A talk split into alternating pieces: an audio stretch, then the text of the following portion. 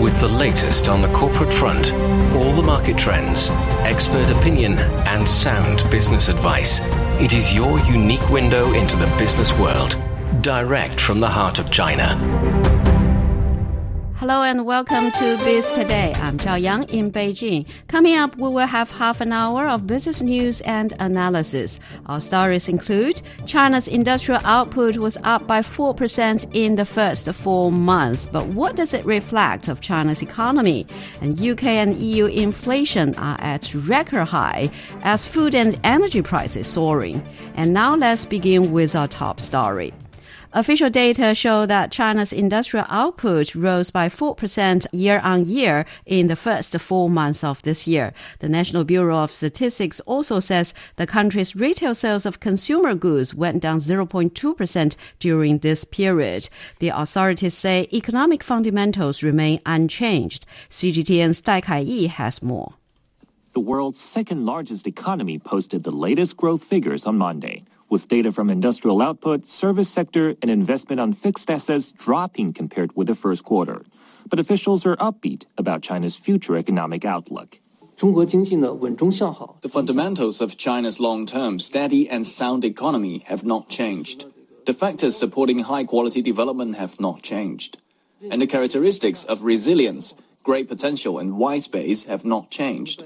With the support of efficient coordination of various policies and measures, for epidemic prevention and control and economic and social development. China's economy can overcome the impact of the epidemic, gradually stabilize and recover. Imports and exports are up by almost 8% compared with the same quarter last year. But with uncertainties like geopolitical tensions and COVID 19, officials say there's a growing downward pressure. Due to those negative factors, the International Monetary Fund downgraded the global growth expectation from 4.4% to 3.6% in April. Against that background, officials say continued growth is achievable due to the development of China's free trade zones and the regional comprehensive economic partnership. Since the beginning of this year, we've intensified the adjustment of policies to adjust and control on a macro level. We've continuously exerted a fiscal and financial support for the real economy, effectively implemented the combined tax and fee support policy, and comprehensively various monetary policies. We've reasonably maintained abundant liquidity and increased support for industries facing difficulties. The effect of those supportive measures will continue to manifest. Meanwhile, market sales declined by two-tenths of a percent year-on-year, but the upward momentum of basic living goods consumption in online retail went against the broad trend. Officials say when the latest domestic wave of COVID-19 is contained, consumer spending will be back on track and contribute more to the overall economy. 戴凯义，CGTN，北京。So for more on this, join us on the line now are Qu Qiang, Assistant Director of the International Monetary Institute at Renmin University, and also Einar Tangen, Senior Fellow at the Taihe Institute. So welcome to our show, gentlemen. Pleasure to be here, Zhao Yang. Thank you. So, Einar, first, the China Statistics Bureau released a series of figures about the economy in April. So, what is your analysis? How do you see these numbers coming out? So it was uh, more or less to be expected. Uh, the issue, though, is if you have to start looking long term, um, you know, let's just take, uh, for instance, inflation. Inflation in China was 2.1%. Measure that against the U.S. was 8.3%, EU 7.5, and the UK at 9%. So that gives you an idea of where things are on the competitive. Also, people should be thinking about uh, these kind of global geopolitical regions uh, that are emerging in the, in the, you know, as WTO has kind of been marginalized. You have America, North America, uh, Canada, U.S., and Mexico. Then you have the EU, and then you have uh, China and Southeast Asia. Now, the only one of those three trade areas that's complete that has both markets and production is Asia. And with RCEP, this is what the government is talking about. It's one of the few areas which has consistently outgrown uh, the rest of the world and which will continue to grow because it is complete. It is competitive uh, in the sense that the goods that are produced there are going to cost less uh, for the same value that you're getting in other places, and this you don't have in the U.S. or Europe. Mm. And as Anna mentioned, the pandemic and crisis elsewhere in the world are having a big impact on the inflation numbers. But Dr. Qu, how is China going to manage the different tasks? One is to fight against the pandemic and another is to maintain the economic growth at the same time. How do you see China is doing it? Well, actually, those targets are actually one target. Uh, controlling the COVID is for the long-term and stable economic growth and also with the long-term uh, growth of the economy, and then you can uh, reversely control the inflation. Um, the, for China, they're trying to have a very unique way of doing so. Uh, in most of the world, um, they have not controlled the COVID in the first one or two years. They spread very fast, uh, greatly affected the economy. So issuing the currency become one of the very important solution. uh, I'm not arguing that's wrong, uh, and it's very effective in the short term. Help us to just to stop the bleeding out of the economy. That's true, but also issuing money at that pace and at that scale, uh, they do have a very very strong impact for the long term growth. Inflation, the chaotic order in the monetary policy that will hinder the long term economic growth and output. China, uh, on the opposite, they managed to find another way uh, they try to control the COVID at the current cost, uh, suffer from the short-term impact, but also they try to uh, limit the urge to issue the currency. So which guaranteed that in the long term, the economic order and the stability can be maintained. And so, and also, if you find currently in China, according to the numbers we have just seen, the manufacturing sector sectors have actually been seeing some good sign. The reason why for that is because China controlled very well after COVID, even though we have certain uh, outbreak in some big cities. But in, in industrial cities, um, most of the cities they don't have the COVID, so there's no one to take some days off. But reversely, on some other country, uh, once you have the COVID, according to the law, you take several days off uh, your uh, your workshop. Uh, so this disease spread very fast. So when half of your uh, workforce just take a day off, basically nobody worked in the workshop. So it greatly hindered the productivity while China doesn't have uh, such kind of a problem at the same time. So that guaranteed uh, China's productivity. So which shows us while controlling the COVID is the right choice for the long-term growth. Mm-hmm. And Dr. Qu, the government has also tried to help those small and medium-sized enterprises with their finance and to help those uh, industrial factories get back to normal operations. So how effective have those policies been uh, providing relief to the SMEs? Well, to be very frankly, uh, well, China right now, they do pull off lots of policies. For example, recently, if you are having an enterprise in China, you will find uh, lots of policies have already been implemented. Uh, for example, if you issue any invoices right now, you will find where the tax rate uh, column now says tax free. So basically, you don't need to file taxes to the IRS anymore as an SME. And also, if you rent a building or just an office uh, from the SOE uh, developers. And basically, they will give you three months to six months rent-free period help you going through the period of uh, difficulties. And also, uh, the local government have a lot of uh, projects to help those uh, enterprises in need. But it's not still not enough because Chinese government are very cautious at the monetary and the fiscal expanding. Um, probably people think, well, okay, just to print the money and let everybody they have some money and it goes through the period of difficulties. But actually, this is not the truth. Usually, uh, in the normal order of economy, when you issue those money to A, and A will use the money to buy products from B, and B buy things from C, and it's basically the same amount of money. But if you issue the money directly to A, B, and C, basically you issued like the money three times more than the normal demand. So inflation will be the will be the result immediately. Mm-hmm. So the government don't want to see that and be very cautious. So mm. we're going to see more policies coming out of the pocket of the government. Mm. And Einar, so China's top economic planner also approved 38 fixed asset investment projects worth over 78 billion US dollars in the first four months. So what's the role of these investment projects in today's economy, especially when we are facing the COVID resurgence and also the increasing downward pressure on the economy? Well, this is one of China's main strengths is that they can do this. Uh, if you were talking about the U.S., they talk about these things, but it'll take years before any of these projects are even started. Uh, it takes a very long p- planning process. China has uh, what we call shovel ready. That means you give them the, the money, they start digging tomorrow. And that creates jobs. So this is a, a stimulus factor that the uh, government is putting in. The key question, though, is how what is the expected return on these hard asset inv- investments? Uh, if you build a road, is, there's always a return in terms of uh, values going up, trade being done, etc.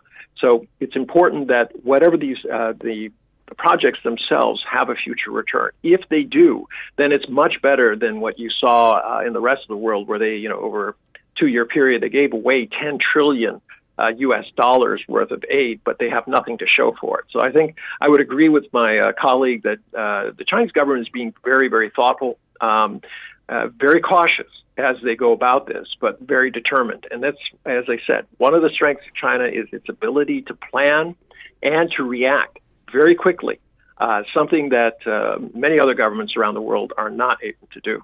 Mm, and Dr. Qu, so how do you see the potential for the new infrastructure investments and what opportunities can the uh, Eastern Data Western Computing project bring to the economy of the less developed uh, Western region of China? Uh, well, first of all, we have already seen uh, successful cases before. Uh, in China, well, on one hand, we're not lucky because China still have half of the population and the territory remain not urbanized.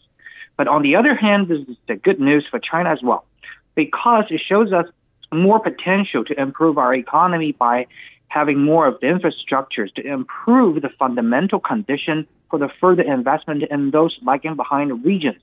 For example, eastern China are very densely populated, but with lots of mountainous area, not so many uh, flattened regions, and the lack of energy raw material. But uh, Western China, it's very large territory and rich of the energies, resources, and very uh, scarcely populated.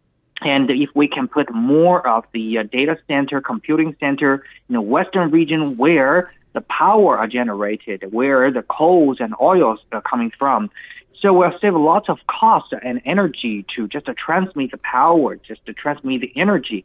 And then their big space and the cheaper land can actually contain a larger computing house, a warehouse, data house, and etc. For them, they can use very low cost to earn the money from the computing. And for the Eastern companies, they can save a lot of bucks and uh, and having the same quality of the service.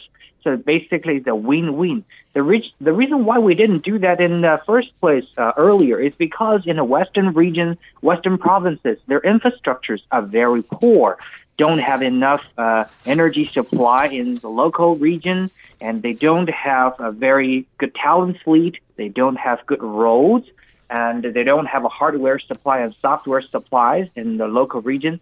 So with the government help and the infrastructure improvement, I think they will have the capability to take over those infrastructures and the services from eastern provinces, and everybody can have a win-win result after that. Mm. And we talk about investment, but I would also like to discuss about the foreign direct investment. So, Einar, the FDI into China rose by more than 25% in the first four months compared, uh, of course, with the same period last year. So, what are the main focal areas for FDI? A lot of FDI, it seems, it came from Germany. So, tell us more about that. Well, they're, they're doubling down on their production. I mean, Germany is uh, very uh, has a tremendous footprint within China, especially in automotive and mechanicals, and they they're looking for markets, and China is, as I said, a complete market. If you don't produce in China, you're not going to be able to sell in China, except for very, you know, high-end luxury goods. Yes, some people will buy an S class that is not made in China, but they're not going to buy the C class uh, if it is, because the price differential will be too great. So uh, they're looking at future markets because uh, they have to. Uh, the growth in the United States and Europe is not expected to be anywhere near what it is, not only in China, but throughout Southeast Asia. So mm. China is still very competitive in terms of its ability to uh, produce goods.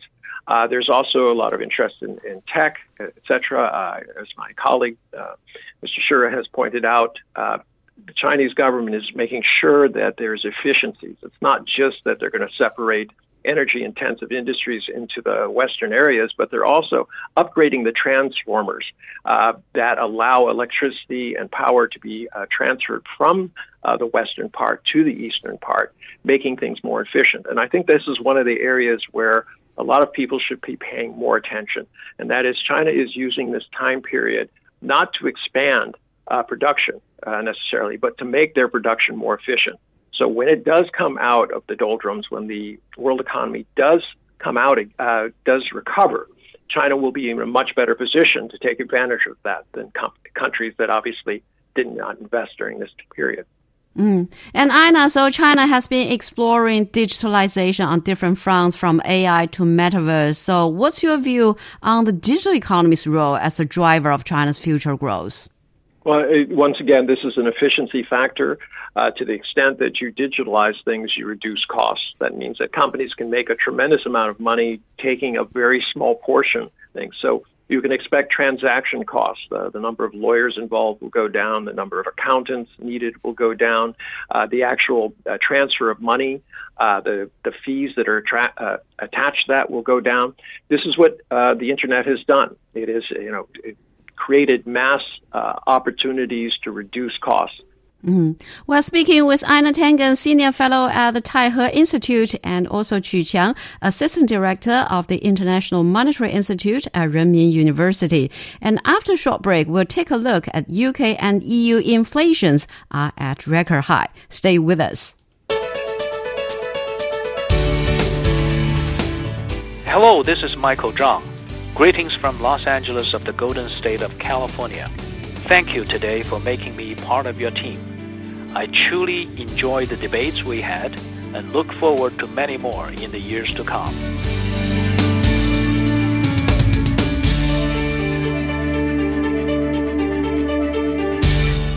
You're listening to Biz Today. I'm Zhao Yang in Beijing.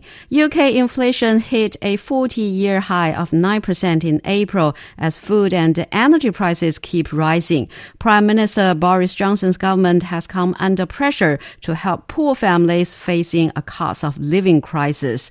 Meanwhile, the Eurozone inflation also held steady at a record high of 7.4% in April. So, Einar, the UK inflation jumped to 9% in April April. In real terms, for families, what does this look like? What does it mean? It depends on where, where you are in the pecking order. If you're at the bottom, uh, you're looking at either paying your rent or buying food. And I'm not, I'm not, I'm not joking about this with the uh, amount of the cost of energy. Yeah, people, it's, if it's a hot summer in Great Britain, people are not going to be able to run their uh, uh, air conditioners. Mm. Uh, they're going to have to make very, very, very tough decisions. If you're middle class, it's going to be an annoyance. It's going to maybe cut down on your summer vacation funds, etc. But this is extremely serious, and and I, I, I fail to understand why you know, Boris Johnson and the government there isn't, you know, jumping on this. I mean, they keep talking about uh, these issues as if they're fiscal and monetary issues. I've never heard of any fiscal or monetary policy that's going to grow a basket of wheat or produce a barrel of oil. Uh, these are things that uh, go to internal consumption and investment. This does not go to sh- real shortages of energy and food. Mm-hmm. So, Dr. Qu, some blame the Bank of England. They say the Bank of England Governor Andrew Bailey apparently didn't act uh, fast enough to stem inflation when there were warning signs last year. Is that criticism fair? Well, I don't think it's fair because as a central banker, they need to consider more of the issues rather than just standing on one perspective of the uh, enterprises or the household or the government they need to have a comprehensive view. Uh, well, the reason why we're having the inflation right now is mostly because we issued too much of the money trying to save the economy from the COVID.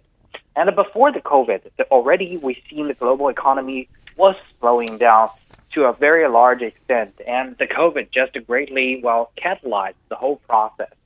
So we have a fundamental structure problem over the globe, and uh, right now um, we have been issuing so much money, and immediately after we stop the disease in certain area of the region, and then the money will be translated into the rise of the price, and the rise of the price will be interpreted or seen as making more of the profit. But uh, we call it just the nominal growth, not the real growth, because you only see the number of the money you make increased, but not actually uh, the buying power of the money increased. So we call this whole issue called we call monetary delusion. And everybody think, okay, we're doing pretty well and uh, we're making money, but uh, actually, the whole economy's recovery is not that solid. It's actually very fragile. So mm. at this point of time, you sharply raise up the interest rate, will greatly shut off the whole economic growth and uh, make everything back to uh, the looming situation. So mm. central bankers doesn't want to see that. So they got to hit the brake very slowly, gently, with the caution. And the people just don't understand that. And but for the central bankers, they have no choices. So right now, I think most important reason, uh, the task for the Bank of England is to tame down the inflation first, and also for the all Western regions, you really need to work a way out with Russia to calm the situation down because this is the second reason for the high rising price. And after we solve the both uh, of the problems, and I think the situation uh, will be smoothened, and the people's life will getting better for now. Mm-hmm. So, Einar, so inflation obviously isn't a UK problem. The US inflation rate is running at 8.3, Germany 7.4, France is running at 5.4. So, how do you see this global issue? How do you compare them between those big economies? Well, don't forget, China's at 2.1. So when you start comparing uh, inflationary effects, it, it, has a direct bearing on the livelihood of the people within in your economy. And right now, China is doing better, despite all the headwinds that we were discussing in the first half of this show. Uh, the fact that its inflation is 2.1 percent is very, very telling because if you start going into these other places, and you look at inflation, what you can get on your dollar, they're actually going in reverse. Mm-hmm. Uh, it's not just the poor people who are having a problem. Uh, the whole economy is done. And I'm, I'm going to disagree a little bit with my learned colleague. I, I, I don't think that central banks can do anything about, um, you know, uh, inflation when it comes to a shortage. I do agree that the solution is to settle the uh, the re- Ukraine issue and get uh, foodstuffs and energy back on the people. But it's going to take at least a year. I mean, the spring planting season is over now. The winter harvest was not able to be taken in. That food is gone. You can't say, oh, well, you know, we'll adjust the bank rates and that will produce more food. It won't. It's gone and it's, we're going to have to deal with it. The question is, is this going to extend into next year and the year after if this kind of war continues? And Einar saw one quarter of all the energy consumed in the European Union is coming from Russia, and now they think they can cut it off. So, can they get alternatives? So, or what does it mean for the countries like Germany, which is very dependent on Russian gas? Well, they came out with this plan, a $230 billion uh, uh, price tag, which is very, very uncertain, saying that they're going to, in five years, wean themselves off of uh, Russian energy. Well, that sounds great, but five years is a long time. And in the meantime, what do you do? And they don't have a plan. Uh, you cannot replace 30% of the world's energy. Uh, I'm sorry, it's just it's just not something. It's not a, a switch you can flip on and off, or you just tell people to turn down their thermostats a little bit. That's not the way it works. They cannot replace the uh, gas in particular. Oil is fungible. You know, if if uh, the Europeans can buy oil from other places. Um, Russian oil can flow into those places. Remember, the majority of the world is not participating in these sanctions, so the oil can go to India, it can go to Brazil, it can go to Mexico, etc., uh, Indonesia, all over the place. Uh, that means less demand there and that oil. But gas, they cannot replace because uh, once you close those gas pipelines down, the existing capacity of LNG, liquefied natural gas, is set. You have so many ships, you have so many places where it can be compressed, and so many places where it can be received and warmed up and put into pipelines. That is not something you flip a switch and it you know goes on. These facilities take years to make. Mm-hmm. Uh, right now, if you want to uh, order an LNG tanker, you'll be delivery in 2027. So uh, this is wishful thinking. They have to continue with the Russian uh, gas and oil, and I think uh, public opinion is going to shift very markedly in, in six months when people realize just what a drain uh, this war is causing on uh, economies around the world. Mm, Dr. Qu, as Einar mentioned, the European Union has announced a multi-billion dollar, the new energy plan to end its reliance on Russian gas by the year 2027. And the proposal suggests a faster switch to renewables alongside saving energy and seeking new sources of gas. So it's easy to have a plan, but how likely is it going to work? I, I have no doubt uh, their switch to alternative source of energy or renewable source of energy was to, to, to be successful. That's for sure. And the whole globe, the whole human being are running after that goal. But uh, if they set up a timetable, say, okay, by 2027, I'm going to do that. Uh, I highly doubt it. That's going to be uh, to be achieved. The reason for that is, uh, how can you do that? Because uh, right now, all of your house applicants, all of your vehicles, factories are fueled with gas or petroleum and you cannot change that source uh, or the use of the energy easily. That's for one thing. And secondly, if you really want to push through these uh, changes, and you probably will build more a solar panel, uh, wind farm, and a nuclear plant, uh, which you demolished for a very long time. And even if you can do that, to change the law immediately to rebuild the nuclear power plant, and that's going to take more than five years just to get the plant in there. Or if you want to find more resources like coal or other oil field, that's also going to down put billions of billions of euros and build up the factories and platforms and to drill out the oil and then use it. That's more than five years. So basically, 2027 is just a political vision, but basically it's hard to be achieved. Mm-hmm. Well, we're speaking with Qu Qiang, the Assistant Director of the International Monetary Institute at Renmin University, and also Einar Tangen, Senior Fellow at the Taihe Institute. And that's all the time we have for this edition of Biz Today. I'm Zhao Yang in Beijing. Thank you so much for listening.